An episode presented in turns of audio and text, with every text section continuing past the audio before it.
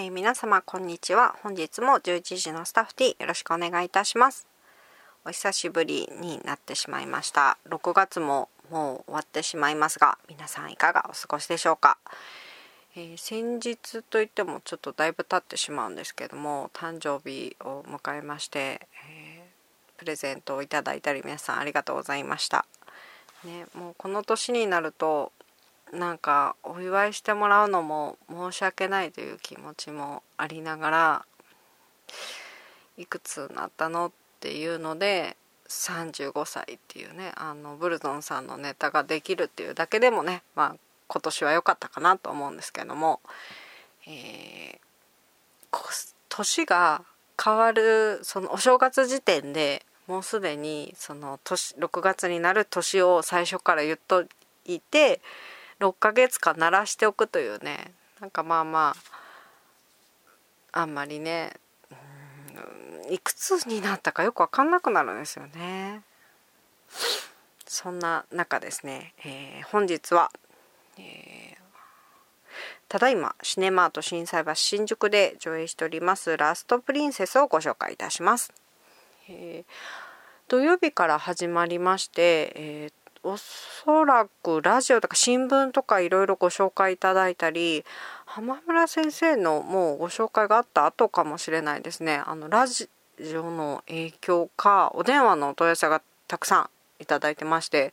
おかげさまでお客様もたくさん来ていただいてます。初日はトークイベントもさせていただいたりして、えー、なかなか盛り上がっております、えー、まだご覧いただいてない方また見ご覧いただいた後の方ですね。一緒に、えー、本日はよろしくお願いいたします、えー、ラストプリンセスはあの実際の実在の方をモチーフにした、えー、フィクションになります、ここでどうしてもその事実とは違うので、まあ、ほぼほぼ映画ってノンフィクションとかではないのであまりこだわらなくてもと思うんですけども歴史問題とか日韓の問題とかいろいろあったりするのでそこら辺が私も見る前は気になってはいたんですけども、えー、見た後はそんなの気にしなくてもいいのが映画かなと、えー、こういうふうなちょっと一見何というかまあね時代背景と事実と史実といろいろ難しい中で日本で上映ができてお客様が来ていただけるってこの状況がまだまだ、えー、捨てたもんじゃないかなと思うようになりました。見た後はですね、えまな何が実際にあったことで、えー、何がフィクションなのかまあ気になるのは気になるんですけども、えー、なんといっても、えー、主役を演じたソン・イェジンさん。ファンの方には大変申し訳ないんですけれども、え、長年苦手な女優さんでして、え、どっちかっていうと男っぽい女優さんとかうんコン・ヒョジンさんとか、まあ、そういう女優さんが好きなんですね。ただソン・イェジンさんおそらくですね、えー、いろいろなドラマで、拝見しましてネックになっているのが夏の香りのソン・スンホンさんの、えー、足の上に乗って芝生かなんかの上でこう乗りながらダンスするみたいなそのシーンがねおそらく私の何かに刺さってしまってなんかそう、まあ、ちょっと女性として憧れる一面もありながらソン・イェジンさんにどう頑張っても自分を重ねられないっていうのの逆恨みだったのかなというふうに思うんですけどもなんでか綺麗すぎて自分と1ミリももう女性っていうことぐらいしか合ってなくてもうかけ離れすぎてるっていうのですかね。なんか何演じらし演じてはってもなんとなく共感が持てないというかもしかすると夏の香りのあのシーンが私の何かを壊してしまった逆恨みだったかもしれないんですけども本作でですね、えー、ソン・イェンさん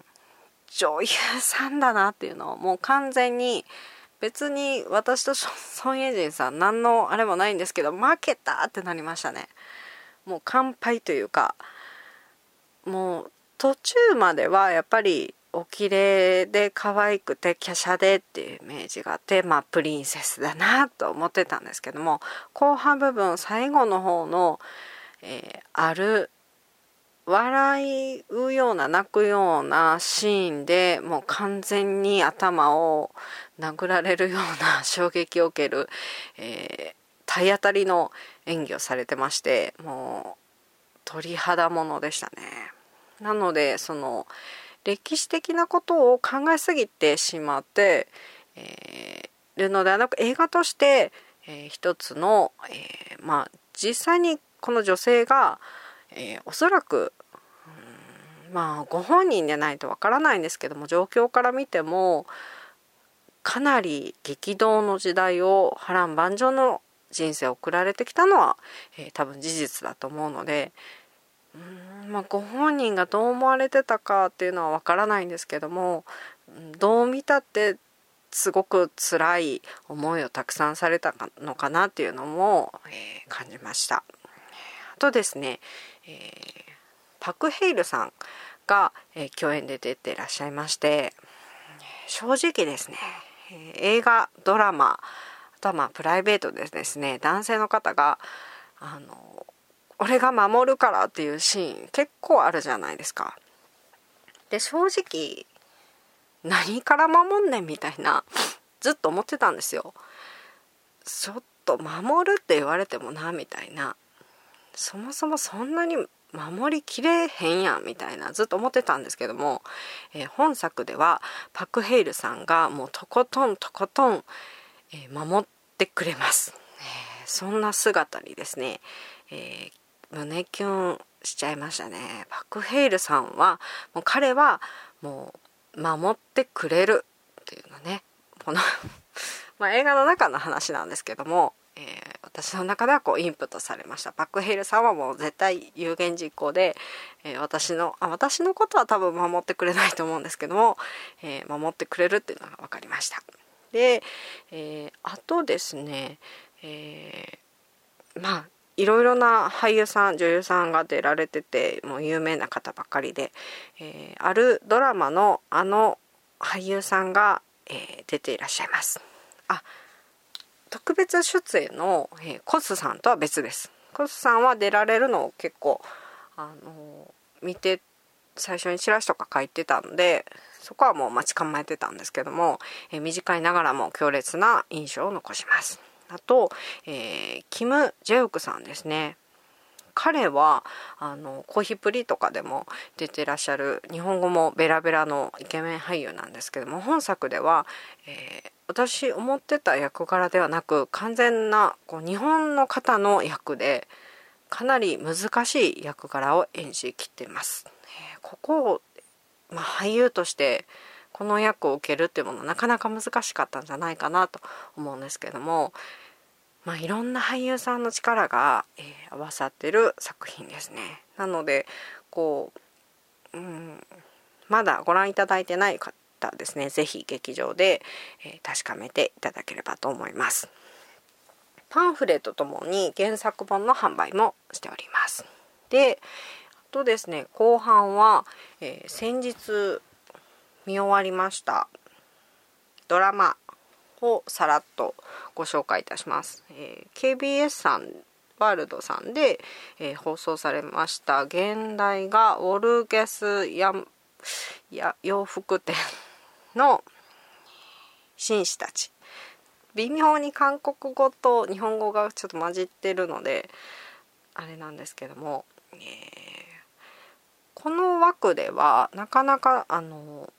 娘さんとお母さん娘さんとお父さんとかお父さんと息子さんとか家族の間柄の話が結構多いんですけども、えー、本作あ放題がねもう決まりましたよ。えー、ワーワーサンデー上あの放映放送もあるんで月経樹洋服店の紳士たちです。ちょっとね日本語に、えー副題が恋はオーダーメイドというね可愛い名前がついております。こちらワーワーさんで7月28日から、えー、放送が始まりますね。結構54話でまあ長めといえば長めなんですけども、本作では、えー、今までにない、えー、男性たちをメインとした、えー、話になります。5人の紳士たちを軸に、えー、もちろん家族とかの話がとか恋愛とか、えー、人生について描かれていくんですけどもなかなか今までになかった内容かなという、えー、あるおじいちゃんが、えー、ずっと守り続けてきた洋服店スーツですね、えー、をオーダーメイドしてくれて作ってくれる